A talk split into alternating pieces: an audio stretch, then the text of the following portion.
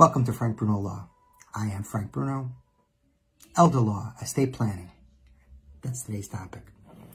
I'm going to go over the do's and don'ts, the things you should do, and the things you do not want to do about the Medicaid Asset Protection Trust.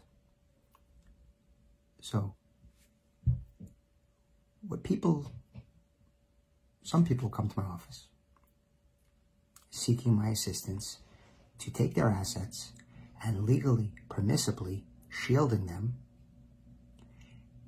keeping them from the government, keeping their assets from creditors, keeping their assets from predators, keeping their assets safe from lawsuits and litigation, and sheltering them so that they themselves can obtain uh, long-term care assistance. I'll say it that way.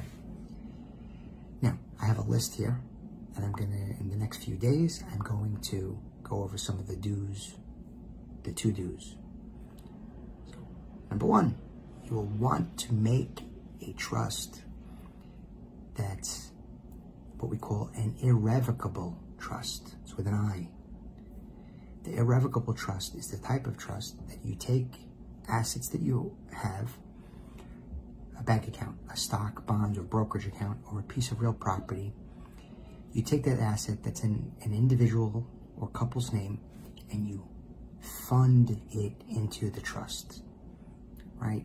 Euphemistically, colloquially, two big words I'm throwing out there.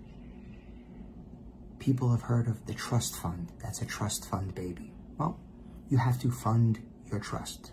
So here's my list.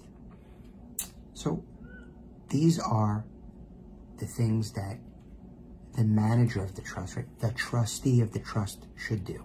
So form an irrevocable trust that's legally compliant.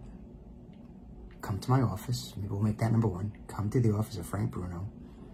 Create a an irrevocable trust make all of the transfers that you would like to make from your individual name into the trust. If you have a bank account, and we've discussed maybe a portion of it will stay outside of the trust, it'll be exposed to any creditor. Uh, it must be used before you can get obtain government aid. But as part of an overall strategy, we might leave some money outside of the trust. But all assets that you want to put in the trust need to be retitled and funded into the name of the trust. I'll give another one, then I'll end, because we're about three minutes. So if you have a house and you put the house into the trust, make sure that you make uh, any repairs, any maintenance, roof, right, uh, and any new boiler, uh, use trust funds assets of the trust to pay for those items, that bill. Let me see if, so repairs, maintenance, and any improvements to the real property. Okay. Today's day one of things that the trustee of a Medicaid asset protection trust should take care of. Stay safe and well. See you tomorrow for two.